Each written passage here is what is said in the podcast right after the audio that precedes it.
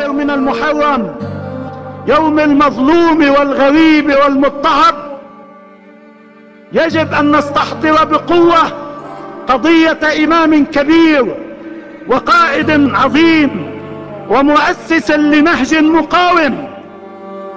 هو الإمام السيد موسى الصدر الذي كان يقول إني احمي المقاومه الفلسطينية بعمامتي ومحرابي ومنبري.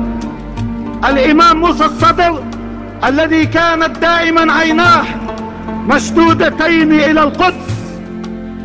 الإمام موسى الصدر الذي حمل القضية الفلسطينية إلى كل مسجد وكنيسة ومحفل ومنبر في الوطن وفي المحجر.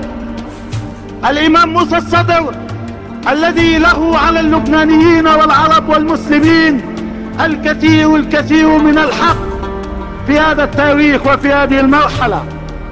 هذا الإمام المظلوم دعي إلى ضيافة بلد عربي هو ليبيا سنة 1978 ولم يعد له أثر.